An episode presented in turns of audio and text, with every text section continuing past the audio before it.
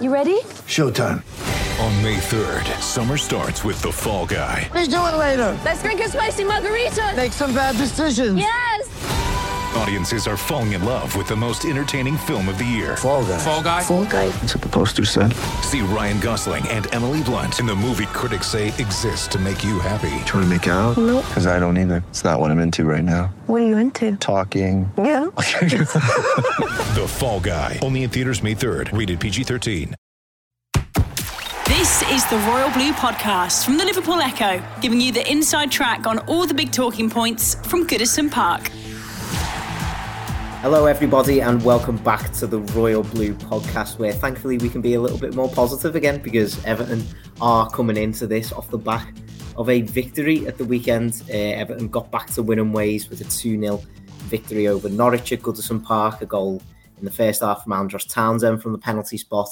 Gave the Blues the advantage before Abdoulaye Doucouré's strike in the second half secured all three points and made sure that Everton put their two defeats last week firmly, firmly behind them. I am your host today, Adam Jones, joined by Dave Prentice, Connor O'Neill, and hopefully we'll be joined by Chris Beesley uh, very soon. Uh, we, we hope that he's, he's just chatting to someone in a, at, at the minute, but we're hoping that he can he can join us a little bit later on. But we'll discuss obviously the win over Norwich, uh, the players who we thought played really well in that game. I'm sure there's a few that the lads want to discuss. Uh, we can talk about some interesting comments that Richarlison has recently made over his future, and we can discuss another little update on Bramley Moore as well. But Preno, we'll have to start at the weekend. Uh, two 0 win over Norwich. It, you know, it wasn't a wasn't the most exciting of victories, but a win's a win, isn't it? job done. It was a it was a thoroughly professional performance. Um, quite enjoyed it. You know, you got to put it into the uh, against the backdrop of the players who were missing and the selection difficulties that the manager had. And um, yeah, okay, take into account that Norwich are on a dreadful run themselves at the moment, and you know they were there to be beaten, and they look a poor side to be honest. I mean, you look at the quality of the sides that have come up, how Brentford have done and how Watford have done, and uh, they look like significantly, you know, sort of below those two teams but you've still got to beat them. And we did it professionally. I, I, I, enjoyed it. I was quite positive about it. I was a little bit irked by some of the, uh, the negative, you know, social media reaction you see sometimes, but that's just the nature of social media, really, isn't it? You know, we've won 2 0, we've beaten the team that we expected to be beaten, and we've got no more fresh injuries. So, you know, so I mean, the Jordan Pickford stuff was reassuring afterwards. So, you know, so why be irked? Now, good performance leaves us in a good, solid position. And then we had the Brentford late equaliser to enjoy later on, didn't we? So it was uh, it was all very good as far as I was concerned. Mm. Well, I mean, Connor, going into this game, the pressure was on a little bit, wasn't it? You know, this is Everton going into this game off the back of two pretty disappointing defeats, you'd have to say. We all saw that stat about Norwich having lost their last 15 Premier League games. It all just seemed to be pointing to one thing, didn't it? You know, uh, Everton last season d- didn't really do well in the home games that they were expected to win, but this time around, as Breno said, it was a very professional job, wasn't it? And that's that's got to be pleasing to see. Yeah, I think that was the most pleasing thing because I think everyone. I was talking to Michael Ball yesterday for his echo column, and, and he alluded to it. He said everyone had that doubt in the back of their minds of it's Everton, it's Norwich. Norwich is poor on the form, Everton two defeats on the bounce. He says everyone had that lingering thought in the back of their mind that you know things. If there's anything Everton is going to happen today, it's, it's going to be Norwich's day. So I think that was the big thing. That was a big hurdle to overcome. And I think it's a big hurdle, a bigger hurdle what people make out because, like I say, the, the form last year at home was dreadful, wasn't it? Especially against them lesser teams, Sheffield United, Fulham, Newcastle. You know, the, the, list goes on. So to to come go away with the way we did the three points and you know, I think I know has a lot of possession in the second half, but they only really tested Pickford once. They only really called into any sort of real, you know, real kind of action at what one point in the second half. So it was a controlled performance. It was good. And if, if Everton can grant them types of performances against like of Burnley, Norwich this season, then they'll certainly, you know, be, be comfortably in the top half because that's what really cost them last year. They couldn't grind out them them them important, you know, not very pleased on the eye performances against lesser teams at home like they did on Saturday. So, you know, that that's the kind of blueprint now I think for like when Everton play them type of games that they've just gotta stick at it, keep working hard and and hopefully when the chances come they take it like like they did on Saturday. Mm. I mean, of course, Preno, it was a very professional team performance, as you say, but I think there were a few individual performances that stuck out to me. And, you know, obviously, Andros Townsend's one of them again, isn't he? Getting on the score sheet yet again, fourth fourth goal of his Everton career so far, adding to three assists that he's got uh, over the course of his time at Everton. This time from the penalty spot, of course, making no mistake with that responsibility. I'm sure Richarlison was absolutely gutted wherever. Well, he was watching in the stand, wasn't he? Yeah, he, he would have been absolutely fuming, going, "Oh, that should have been me." Yeah. But uh, it, it, it's great to see how uh, how quickly Andros Townsend's taken to life at Everton, isn't it? I, I love the attitude. I mean, um, yeah, we all thought at the time that there was a decision to be made, and then obviously it goes to VAR, and you know, so it takes forever. It seemed like to actually make the decision. Uh, but he got hold of the ball and immediately walked away with it. It's like, and he explained afterwards, you know, I just wanted to make sure that if it was given, you know, so I was on the spot. So, you know, so whether they'd had a discussion beforehand and it was basically whoever feels the most confident, you know, so gets it on this occasion, because obviously a number of like, you know, penalty takers weren't available on the day. You know, so he wanted to make sure he was that man. And that's just the attitude he's displayed ever since he arrived. You know, so he wants to make an impression. He wants to uh, be enthusiastic. He wants to impress. And he did so again. And uh, when you ally that kind of attitude to the quality he's showing, uh, you know, to the you know sort of the assists that he's produced and the goals he's scored, when you've got you know sort of a very very favourable package all around, uh, he, he, was great. You know, so thoroughly enjoyed his performance again. Demarai Gray showed again in flashes. Uh, so what he's all about, he was good. Um, might not be a popular uh, choice, but I thought Alex Iwobi was much, much improved. Uh, his performance on what he'd shown uh, the, in midweek against QPR. I thought what he did was was, was good. It was tidy. It was uh, it was creative. Uh, not everybody agreed, I know, but that was just my view on it. I thought he uh, he, he, looked decent. And of course, Doucouré. Doucouré is just absolutely top class. He's everywhere, isn't he? And he's he's fast becoming probably the most important member of the team, I would think, possibly more so than Demarai Gray or Andros Townsend. Gray maybe he might just edge that, but you know, so he's just he's so important in you know sort of driving the team forward and tracking back, uh, and he's actually getting on the end of things now. As the manager said, he's given him a goals target already this season. I think it was five goals, was it six goals? And you know, so he's already well on the way to uh, to you know sort of whittling that down. So yeah, lots and lots of positives. If you look, I know some fans prefer to dwell on the negatives, but there were lots of positives to enjoy. And that's not even mentioning, you know, so how good Yerry Mina was. I know a lot of people, you know, really enjoyed his performance. So yeah, it, it was a good performance with uh, some very, very solid high spots to enjoy. Mm. I mean, we'll go on to the midfield and the defense a bit later on, but Connor, I think Preno's right to talk about Andros Townsend's attitude. It was quite interesting to hear Rafa Benitez at the end of the game say that you know that 40 50 yard dash that Townsend made to track back uh, and stop Brandon Williams on the counter attack was actually what convinced him to take Townsend off in the end because he because he thought at the end of that run he was like uh, yeah he's to be he's to be absolutely exhausted after that so I'm to take him off. And you know as it proved like Benitez did say that Townsend admitted to him that he was exhausted after making that run. But you know those those kinds of things are what Everton fans love to see, isn't it? You know, as well as getting goals and assists, it's it's that kind of effort and that kind of desire, isn't it, that's going to win the Everton fans over. Yeah, absolutely, isn't it? I think it's it's really refreshing to see a new sign come in and really hit the ground running.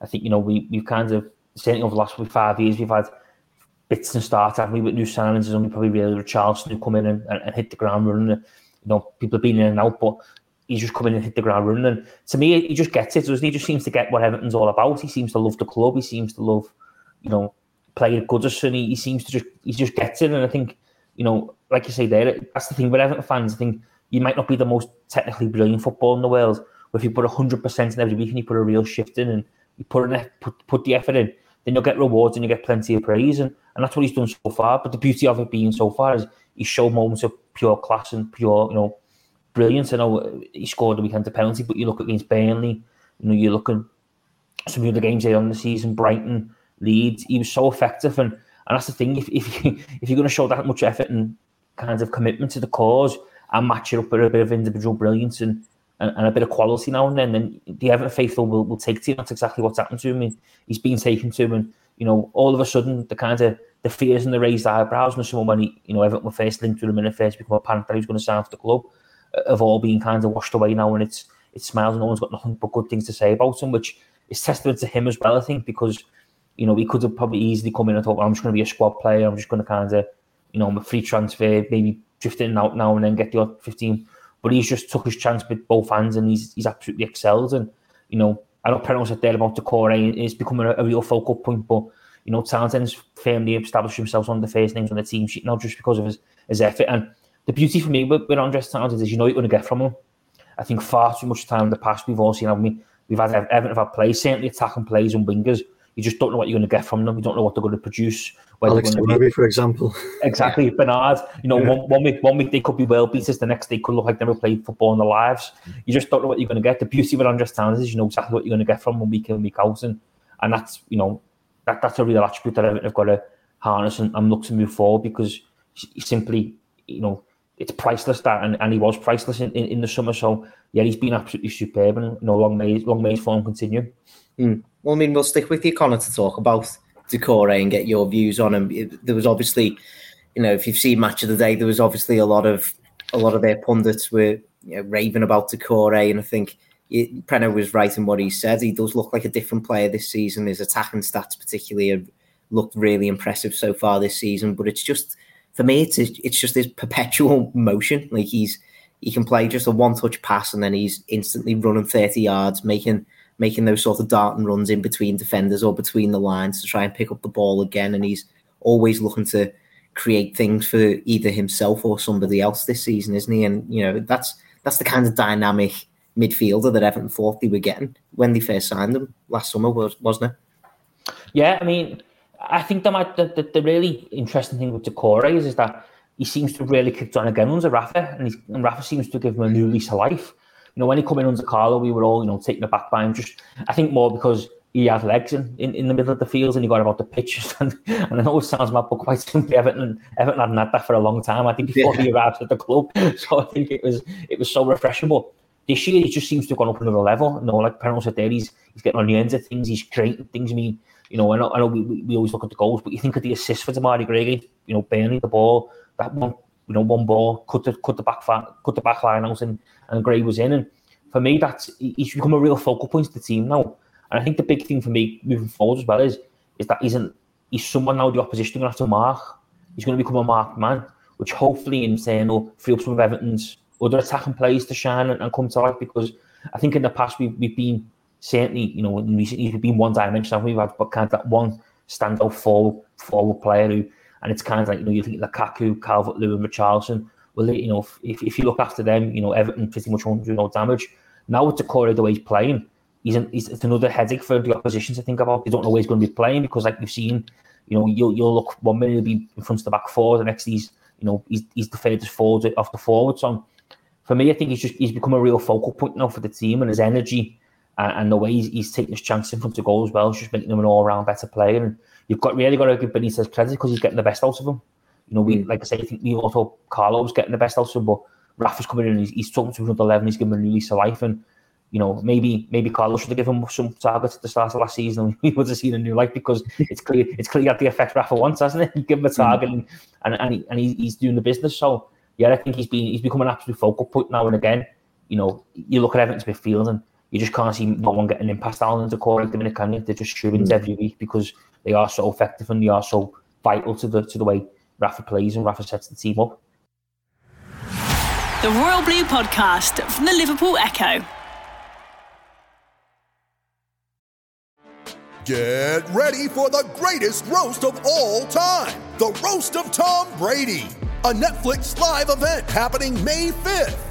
Hosted by Kevin Hart, the seven time world champion gets his cleats held to the fire by famous friends and frenemies on an unforgettable night where everything is fair game. Tune in on May 5th at 5 p.m. Pacific time for the Roast of Tom Brady, live only on Netflix.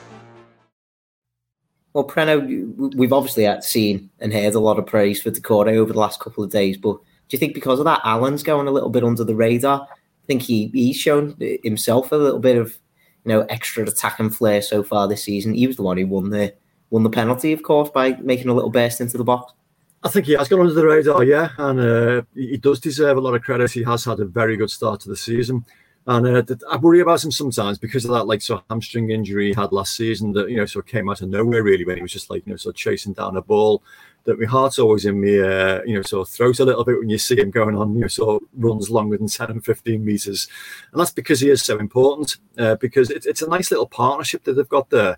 Um, you know, his defensive discipline in sitting in allows Doucouré to make those you know lung bursting runs forward, and he's very very good at filling in the holes behind, and then you sort of tackling back and breaking things up. And the pair of them have had very very good starts to the season. Doucouré gets the headlines obviously because you know so he's the one who scored goals and he's got on the end of things.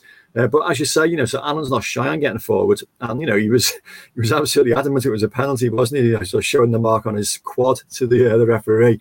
Um, and you know, it was it was a penalty, you know, so he was he was brought down. Uh, so yeah, he probably has gone under the radar a little bit, and he does deserve credit because you know, so the pair have been equally as good as each other this season, but you know, for reasons that you understand, Doucouré probably gets the headlines a little bit more. So yeah, you know, so long may that fitness uh, and that freedom from injury continue. Mm. I mean, the positives continue when we look further back into the defense as well. Connor kept a kept a clean sheet. I think they only conceded two shots on target. If I remember rightly, they were both from that Mathias Normann in each half, both from both from distance, and Pickford produced two good saves uh, to deal with both of them. But I think Preno mentioned it a little bit earlier. Yerry Mina was so so good on his return to the side, wasn't he? Yeah, I think it was. It, it was that again that reminds us, and I think Mina does that now and then. He, he comes back in and he, he has a real style performance. You think, you know, Everton have I've got a real defender on the hands because I think we've all become, you know, certainly I, I did at the start season, we all become so fixated on getting Ben Godfrey back into the team as fast as we could. You know, you think of the the Michael McKean, Michael Keane mistake against Southampton and against Leeds and Everton not really looking very assured at the back, and you know we were all kind of counting down the days for, for, for Ben Godfrey's return. But then you know you look at the you look at the weekends and you think, well, if Keane and Mina played that every week, then you know Ben Godfrey might have to play it right back to to get himself in the team, or you know he could find himself on the sidelines watching on because the two of them were solid, and that's that's all you want. You just want your two centre backs to be solid and to defend properly. And if if Mina can, There's ever been any doubt in Mina's ability. It just always seems his injury and getting that run of form. But if he gets that run of form now and he keeps himself fit, then he could well establish himself as Everton's first choice centre back. There's no doubt about it. Um, but like I say, it's just it's just in making sure that he remains fit and he, he, he keeps his form because, like we've seen before, you get to run the team, then he gets injured, and then you don't see him for four or five weeks, and then he starts to he starts to roll back now. So for him, I think it's just about staying fit and, and, and keeping that form and maintaining them standards he set at the weekend. Mm. Prano, do you th- do you think Yerry Mina is Everton's best centre back? It's oh, it, it's a tough one to be honest because you know there are occasions like the you know the weekend where he does look you know so an absolutely imposing presence that you know should be one of the first names on the team sheet, but then he has these little meltdowns every now and then, which are becoming less and less. I mean, the big problem with that, as ever with Yerry Mina, has been his fitness and it is um, consistency of appearance. You know, so being fit enough to actually play every week. Um, if he's fit for a prolonged period of time, yeah, he probably is, you know, so amongst the best, given that Ben Godfrey is struggling a bit, you know, so for form and fitness himself at the moment following his, his COVID experience.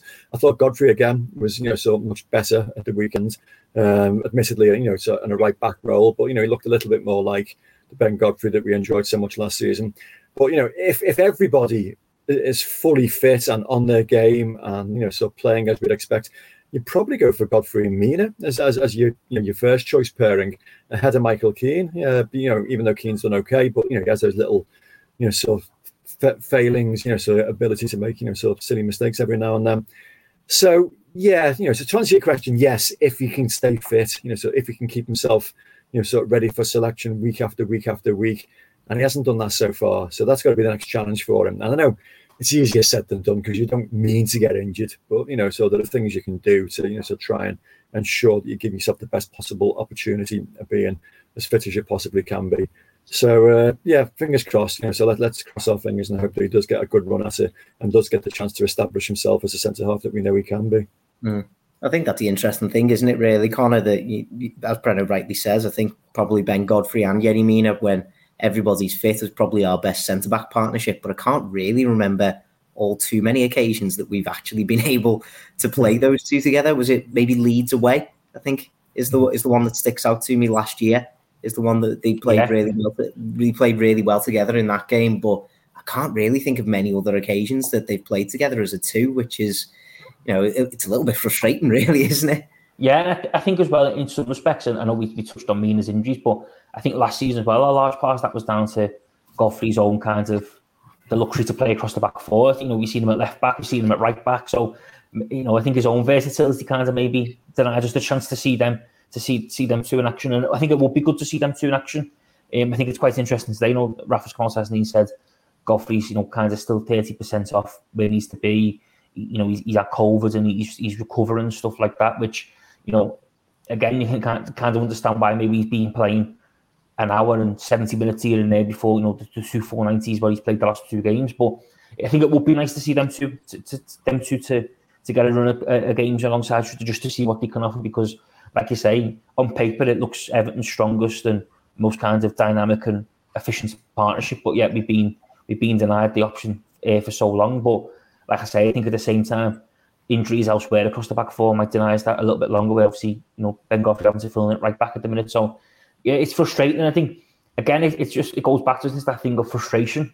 You know, we, we saw it last year. You know, where we took touched on Doucouré, and you know his injury last year. Where you think if he'd have stayed fit for them that nine weeks, you know what difference that could have made. Alan, you know, if he hadn't got that, if he hadn't done his hamstrings before Christmas, you know, Richard, it's just it just always seems to be that sense of frustration, doesn't it? Whatever, no matter what what part of the pictures, you, you just think if only or if they haven't, if they just stay fit. So hopefully now, you know, we'll get plays back and people will stay fit and we can start seeing kind of, you know, Godfrey and Mina getting a, a run of games and, and, others getting the chance to stake a claim and, and we can have competition for places like at the minute where the team pretty much picks itself and we've, we've got a few round pegs and, and square holes.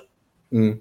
Yeah, I am quite sad just going through me and my records book here because uh, just trying to find out, you know, so how many times they had played together and uh, mm. good, good knowledge. I mean, so Leeds was the last time, you know, so as a pairing in a flat back four, uh, but they also played, you know, so alongside each other in a three um, away at mm. West Brom. Oh, sorry, West Brom. Uh, Mina was injured. Um, it was away at Brighton, nil nil draw. Away at West Ham, one 0 win, another clean sheet and then at home to Man City, you know, so where we got beat 2 0, but, you know, again, it was a solid enough performance. It was only a very late goal. So, you know, the statistical evidence suggests that, you know, so they do play together well, you know, so they did are. Getting to get subbed quite early in that Man City game as well. I seem to, did, did, did, he pick up, did he pick up an injury in the first half? Uh, game, game. No, no, it was, uh, where are we? Uh, Mason Holgate went off after 87 minutes. Um, okay. Maybe, maybe I'm thinking of a different, different game. Yeah. Well, no, I mean, yeah, that was the only substitution that game. Uh, but no, the you know, suggestion is that yeah, they can play together and they can form you know an effective partnership. So, like I said earlier, it's up to them to stay fit. You know, so mm. they can do that and give the manager you know the opportunity to do that. Mm. Well, I mean, at the other end of the pitch, Prano, the injury situation eventually led to uh, Rafa Benitez giving a young player a little a little debut at the end of the game as well, didn't it? Lewis Dobbin coming off the bench for the last few minutes. 18 year old striker yeah. impressed a lot in the 18s and the 23s over the last couple of years. And I mean, it's always nice to see an academy graduate giving a debut like that, isn't it? It's great. I love to see stuff like that. Um, you know, and I love the explanation for it afterwards as well. It was because Lewis Dobbin had impressed in training sessions during the week, and uh, he's seeing this young lad, you know, so giving absolutely everything, and thought, right, okay, a, you deserve a place on the bench, and then B, because you've worked so hard, okay, you know, the game's won. Let's give you a couple of minutes at the end and, you know, so just, you know, enjoy yourself. So, yeah, it was. It was good to see. And it also sends out a little message then, doesn't it, to other people in the squad that, you know, so what you do on the training pitch is noticed uh, and will be rewarded. Uh, he never really got the opportunity to do much during that game. But, you know, as you saw in his social media post from himself, he loved the moment. He was very, very excited to make his first team debut and uh, then he describe it as being better than he'd even dreamt it to be, which is great. You know, it, it's a home game. The fans absolutely love to see it. And it just needed a James Vaughan moment, didn't it? You know, sort of sliding into it, to knock on it just down the street end, you know, so just to put the the cherry on the top. But you know, regardless of that, he, he, really enjoyed it. But yeah, I enjoyed seeing it, and I enjoyed the manager's explanation of why he did it as well. It was good to see, and hopefully there'll be more of them as the season progresses. Well, I think that's the the key point, isn't it, Connor? I mean, there might not be many more opportunities for Lewis Dobbin in the near future. You know, when Calvert Lewin's back and Richarlison's back, with Rondon back to full fitness as well, and Ellis Sims part of the first team set up, there might be much fewer opportunities for Lewis Dobbin. But it should send a message to the rest of the under 23s, really, shouldn't it? That if they do get the opportunity to even just step up and train with the first team, if they make a real impression and make a name for themselves in those sessions, then who knows, the door could be open for them to just be involved in a Premier League squad or even some, you know, get get themselves on a pitch in uh, in some circumstances.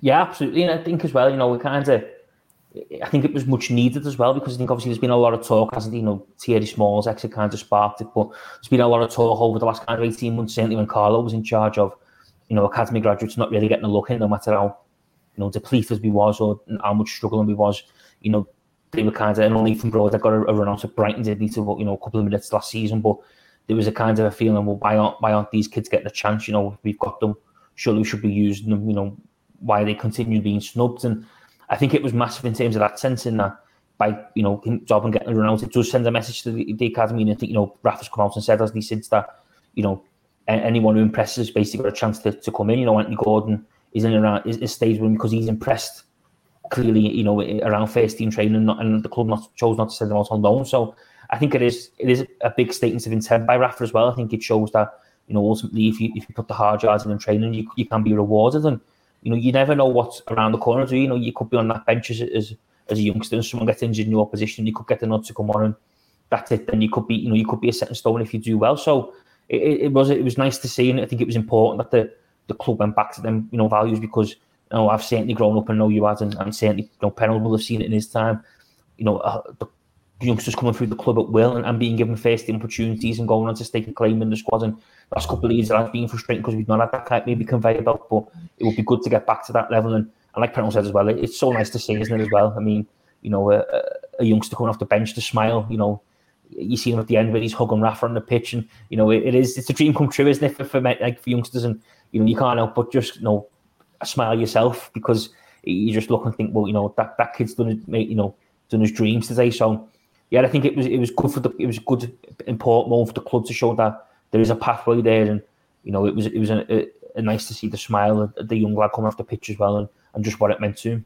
So, sometimes it can take you by surprise as well, because you know remember that last match of the season a few years ago against Norwich when uh, you know all the expectation was around Kieran Dowell and uh, you know so how he was ready and you know, waiting for his big you know first team breakthrough through, and it was a, a younger lad, you know Tom Davies, who actually sort of appeared that day that probably surprised people a little bit more, and then you know sort of kicked on and you know so and eventually became a first team squad member at Everton, whereas you know so Dowell um, he was in the Norwich squad, wasn't he? Norwich, yeah. yeah. So you know, so it's, it's, strange how it works sometimes. You know, so if you get that opportunity, you know, unexpectedly, sometimes you can take it, and uh, you know, so and take people by surprise. So who knows? You know, so hopefully a few more appearances for Lewis Dobbin. I mean, the only person that probably was a little bit brassed off was Ellis Sims, but you know, he's uh, he's, he's, he's come back from a long term injury, hasn't he? He's only just available again. But yeah, I think he probably would have thought he'd be ahead of him in the in the pecking order. But up to Ellis Sims then maybe to you know impress in training and get his opportunity. The Royal Blue Podcast from the Liverpool Echo. With threats to our nation waiting around every corner, adaptability is more important than ever. When conditions change without notice, quick strategic thinking is crucial. And with obstacles consistently impending, determination is essential in overcoming them. It's this willingness, decisiveness, and resilience that sets Marines apart. With our fighting spirit, we don't just fight battles, we win them. Marines are the constant our nation counts on to fight the unknown. And through adaptable problem solving, we do just that. Learn more at marines.com. Well, I mean, Preno, I've seen a few on social media try and use this opportunity to take stock of you know, how Rafa Benitez has started his time at Everton. Obviously, 13 points from a possible 18 in the Premier League is you know no mean feat and nothing to be sniffed at, but uh, obviously offset with a very disappointing defeat in the League Cup, early early exit against QPR. Yeah. I'm not going to I'm not going to ask you for like a number rating or anything like that, but yeah. how how do you generally assess how uh, Rafa Benitez has started so far? Very good. I know people will automatically say um, we've only beaten the teams that you would expect us to beat, and I don't accept that. Uh, I mean, Brighton could have gone top last night. Um, and you know, so you know, but for a last minute, you know, so equaliser. Oh, sorry, was scored the last minute equaliser. But you know, so they've only been beaten once all season by Everton. You know, so in a very very impressive fashion. Leeds is never an easy place to go. You know, despite their results and you know the atmosphere there. Uh, so that was a good solid result. I mean, as Connor mentioned earlier, you know, we had a lot of problems last season against teams like Burnley. You know, so last time Norwich came to Goodison Park, they won. So, you know, there's no such thing as, you know, oh, yeah, an easy fixture list that, you know, you expect to get results like that. You might expect to get results, but you don't always. Therefore, you've got to do the hard work and, you know, so the organization and select the correct team to get them. Rafa Benitez has. Uh, so now he's made a very, very impressive start. Uh, the players that he's brought in. uh, have all fitted in well. And I know you know people are still raising their eyebrows now at Salomon Rondon. Why is it that Evertonians need to look for negatives all the time? Um, you know, the fellow hasn't played properly for four months and he's trying to find his fitness in the first team at the moment. You know, that's why he's struggling a little bit, but he's still offering a focal point. And in the absence of Dominic Calvert-Lewin and Richarlison, who else could we reasonably you know, select to play up front at the moment? Um, so the only downsides were you know, the QPR game, obviously, and I know it was only a penalty shootout defeat, but the performance that night was poor. And that mad 15 minutes against Villa, when we'd actually played very well. And you could argue again, but for a decision by the referee, you know, it didn't go Demarai Gray's way, you know, it might have been different. You could argue the same at QPR. I'm still convinced Doucouré was taken out for a penalty, you know, so it could have put us ahead, but wasn't given. So all in all, it's been, I'd say it's been a very good start. Um, you know, we needed to have a positive start, you know, so to, to win some of the doubters around. And we're not hearing so many of them at the moment. Uh, so, you know, that suggests that the manager has done everything that's being asked of him. And it's still so, so early. You know, he's only brought a handful of players in that have cost next to nothing. He's not been able to spend anything in the transfer market. Yeah, he's already got, you know, so a high level of organisation, discipline, enthusiasm around the squad, made some difficult decisions, you know, so that are being pushed through. So all in all, very, very positive. I think he's made a very good start to his, uh, his managerial stint at Everton.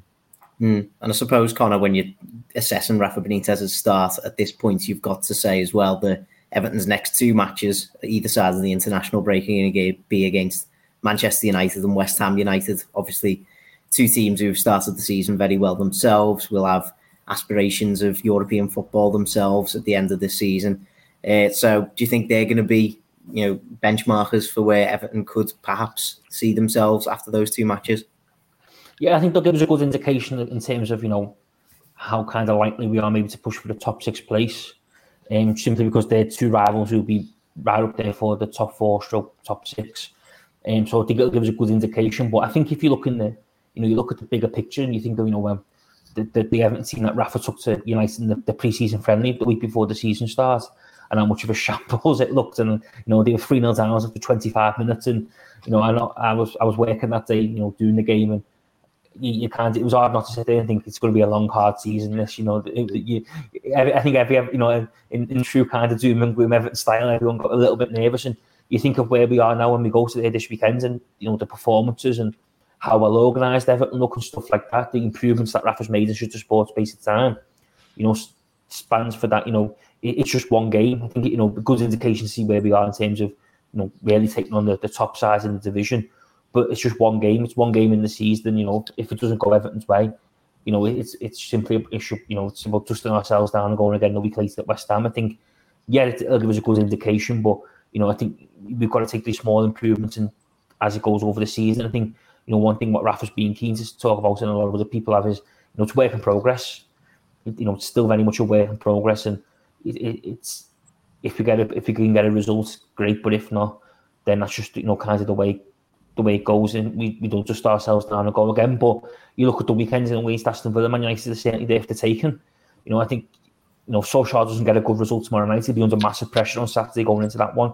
So Everton, you know, got to go there with the bit between the teeth and really take the game tonight, in my opinion, and, and ask them questions. And you know, I, th- I think last year, you think back when United come to Goodison and Solskjaer was under pressure and he was talking rumours about his, his future. And, you know, Everton simply United off the hook that day. They, they were pretty poor. You know, they let United boss the game, let United boss the midfield, and, and we ended up losing three convincingly 3 1. They can't afford to do that on Saturday. They've got to take the game to United. They've got to get at them and they've got to kind of enforce, you know, enforce themselves in the game like Aston Villa did the weekend. And if you get a positive result, great. If not, we just got to dust ourselves down and go go next uh, when after the international break against West Ham. Mm. Well, I mean, away from the pitch, we've had uh, one player in particular over the last day or so has uh, grabbed a few of the headlines. Richarlison first put some videos on social media of him working away in the Finch Farm gym, looking like he was raring to go to come back from his knee injury. So it'll be interesting to see whether he'll regain full fitness or not for that Manchester United game, or whether he's going to have to wait until after the international break. But he did later talk about his future uh, to, I think it was Argentinian media. Uh, he said, I'm always careful when I talk about it. I have a great affection for the people of Everton and for the club who received me so well from the first day I arrived. I don't know what the future holds. If one day I have to go, it must be good for me, but also for the club. But if I stay, I'll continue giving my life for this shirt and for the fans who've always supported me and were with me at all times. I have enormous gratitude and feel at home when I'm at Finch Farm or Goodison Park. Preno, what do you make of what do you make of comments like those? They struck me as as very very respectful, to be honest. Of you know a, a player who obviously obviously has ambition, doesn't he? But he, he's not exactly saying, "Oh, I, I, hate it here. I want to leave." He he seems very very respectful of the opportunities that he's had at Everton and the gratitude that he still receives. Totally, it depends on whether you're a glass half full merchant or a glass half empty. Um, you know, you can choose to focus on the um, the line about you know my future is uncertain. You know, which some you know so outlets have done, or you can read as you have just done. You know, so the quotes in their entirety, and you know, so just analyze them for what they are. And you know, if one day I have to go, he's not saying he wants to go. If I have to go, it must be good for me, but also for the club. In other words, you know, so I'm, I'm not going to be agitating to get out. And if I stay, I continue to give my life for this shirt and for the fans. You know, that sounds pretty enthusiastic. And the fact that he loves Finch Farm, the fact that he loves Goodison Park. Um, I think people sometimes just, you know, so put two and two together uh, where, where Richarlison is concerned and see his demeanour. Because, you know, he's, he's not the most exuberant personality, you know, so he's always quite a serious individual, you know, so you could argue a little bit petulant sometimes, uh, and he always looks like he's got the weight of the world on his shoulders. But you know that's you know so out on a football pitch where he's got doing the serious business of of playing football. Um, you know that video of him in, in, the gym was quite entertaining. You know, so you know Alan having a little bit of a bit of banter with him. Again, he wasn't exactly cracking the biggest smile in the world, but you know, looked like he was enjoying himself. But to me, those comments didn't you know sort of fill me with alarm. They didn't you know sort of concern me at all it was just yeah, great. There's a lad who's you know sort of enjoying where he's at at the moment, and he's you know just basically saying I don't know what the future holds, and none of us do. You know, so what does the future hold? So he doesn't know himself, but you know, so if he stays at Everton, he's more than happy to carry on. You know, so doing everything he can, you know, so to reward the people who've supported him. So absolutely nothing, you know, to concern me at all in that. You know, so I thought it was quite a good, honest, and open, you know, sort of interview. Mm it kind of makes it clear, doesn't it, Connor, what Everton need to do to keep hold of players like Richarlison, because let's face it, at the end of the day, Richarlison's too good to be playing for a mid-table Premier League club for much longer. He's going to want it. he, well, he's going to have aspirations to go and play European football, probably Champions League football very soon. He's going to want to win trophies, and if Everton aren't going to be able to provide the platform to be, for him to be able to do that, then he is going to have the the ambition to leave, isn't he? And you know, it kind of kind of sets Everton the challenge almost of you know put put in the project, make sure that it's all in place, and perhaps they'll be able to keep hold of players like Richarlison in the future. Yeah, it does, and I think that's the thing now, isn't it? You know, Everton, it, it's all well and good, you know, having having good players and who, who've got high high ambitions, but the club have got to match their ambitions, and the club have got to strive to move forward and, and, and to reach the same goals that the player wants wants to reach. So you know, I think it's it's a warning, isn't it, to Everton? You know, look, I, I want to be here, but we've got to we've got to continue to move forward. We've got to strive to you know look up the table and, and try and get you know European football and play European football. And I think they the answers to them questions. I think that's probably the best answer they could give. Two questions about the future, because no doubt he's probably he's been asked about, you know, is Everton future? Does he see his Everton? You know, does he see in future Everton? And that's probably the best answer he could give, because in a way he's not really kind of an you know he's not ruling out they might leave one day, but he's not certainly not saying that he sees himself, you know, leaving Everton towards a bigger and better thing. So I think that was the, the best answer he could give. And, and like you say there, I think he, it's just not to Everton, there wasn't to match them ambitions and to make sure that moving forward, they they have a, a kind of a real, you know, go at moving up the table and bringing better players in and, and looking to get, you know, break the top six and then possibly to break, break the top four and making sure that the Everton's bet the better players want to stay and want to be around the club and they don't want to look to move move on and, and play higher. So yeah, I think you know a lot will always be made of them whenever you know a player starts not what's his future. But I think when you consider what other players have said in the past around similar questions, then I don't think anyone should really be too alarmed by what Richarlison had to say in, in response to them them questions. Mm. And I mean, Preno, a lot of the club's ambitions off the pitch, of course, centre around Bramley Moore Dock. We mentioned it at the uh, at the top of the podcast. I've just been down to Bramley Moore Dock a couple of hours ago on a video that you can see on the Liverpool Echo's uh, Facebook page. It was pretty pretty wet and windy, but there was actually there was actually some activity going on there this time, which was more than you could say for the first time I was down there a couple of months ago. Uh, Everton released a statement yesterday confirming the uh, the the operation to rehouse the marine wildlife from inside the dock will be complete by the end of this week, and then they can get on to the more exciting bits, uh, as I've been told, of actually infilling the dock, of course, and then you know in, in in a few months' time actually being able to build on it, but actually being able to see this sort of tangible process with your own eyes when you go down there, you can see the diggers hard at work. You can see, you know, the the op- new openings in the wall and everything like that. It's it, it it fills you with that a little bit more excitement, isn't it? That you can see it with your own eyes this time. Yeah, it does. I've not seen that video yet, but I'm looking forward to it because you know that that phrase, just the transferring of marine wildlife, basically they're, they're, going fishing. They're, going, you know, they're moving fish from one part of the dock into the other part of the dock, which is great. And yeah, again, it underlines, you know, so the the levels of detail that have gone into this project um, and why they're wanting to keep all parties concerned completely happy and on board, inclu- including the environmental parties. Um, you know, so we know all about uh, you know, so the, the heritage groups and what have you, and you know, so their their concerns. Uh, but you know, environmental groups will also be concerned at you know displacement of wildlife. So Everton are doing everything they possibly can to ensure that you know that is done in as you know so humane and as you know so safe uh, a, possible way. So it's good to see, and yeah, you know, it's it's important. You know, so we might smile and you know, so you know, raise an eyebrow at it, but it's very very important, and it is you know, so another little small step on the way to the big end product, which is you know, so the wonderful new staging that we hope to be in, in you know, so three stroke four years time. Um, yeah, that's got to be done first, and then you start filling it in, and then once it's filled in, that's when you know the real work can begin. So you know, little baby steps, you know, so on the way to you know, so the ultimate, you know, so end goal. Uh, but yeah, it, it's all good. It's all positive, and uh, the fact that things are happening and they're being reported on, and the club are being transparent about them and telling people uh, is excellent. You know, so it's all to be commended. Mm. I mean, that's it, isn't it, Connor? You know, these sort of constant updates about it now. They do just keep putting a putting a smile on your face, don't they?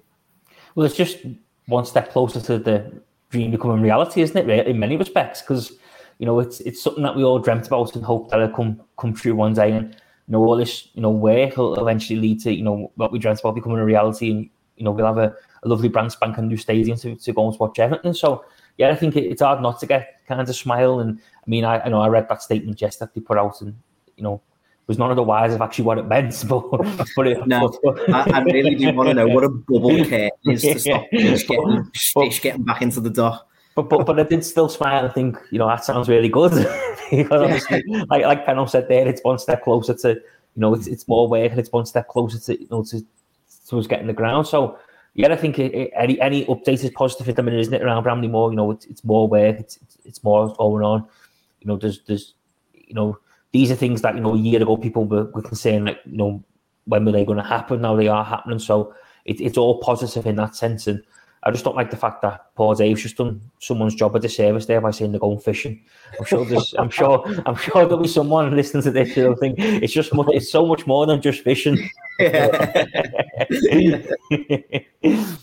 well, that's a nice, nice little positive end to the podcast. I think. Unfortunately, Chris Beesley couldn't join, couldn't join us in the end. Clearly, clearly he's got tied up with better things to uh, to discuss than just sit here with us for uh, for 40 minutes. But thank you it's all very much. For, uh, yeah, it is his loss. That's it. well, thank you all very much for uh, joining us. Uh, we'll be back a little bit later on in the week to be previewing Everton's important trip to Old Trafford on Saturday afternoon. Me and well, Bees will be will be in attendance for that one. Me and me and Chris Beesley will be travelling down to that one on Saturday. But we'll be back a little bit later in the week to preview that after Rafa Benitez's press conference a little bit later in the week. Thank you very much for listening. This has been the Royal Blue Podcast. You've been listening to the Royal Blue Podcast from the Liverpool Echo.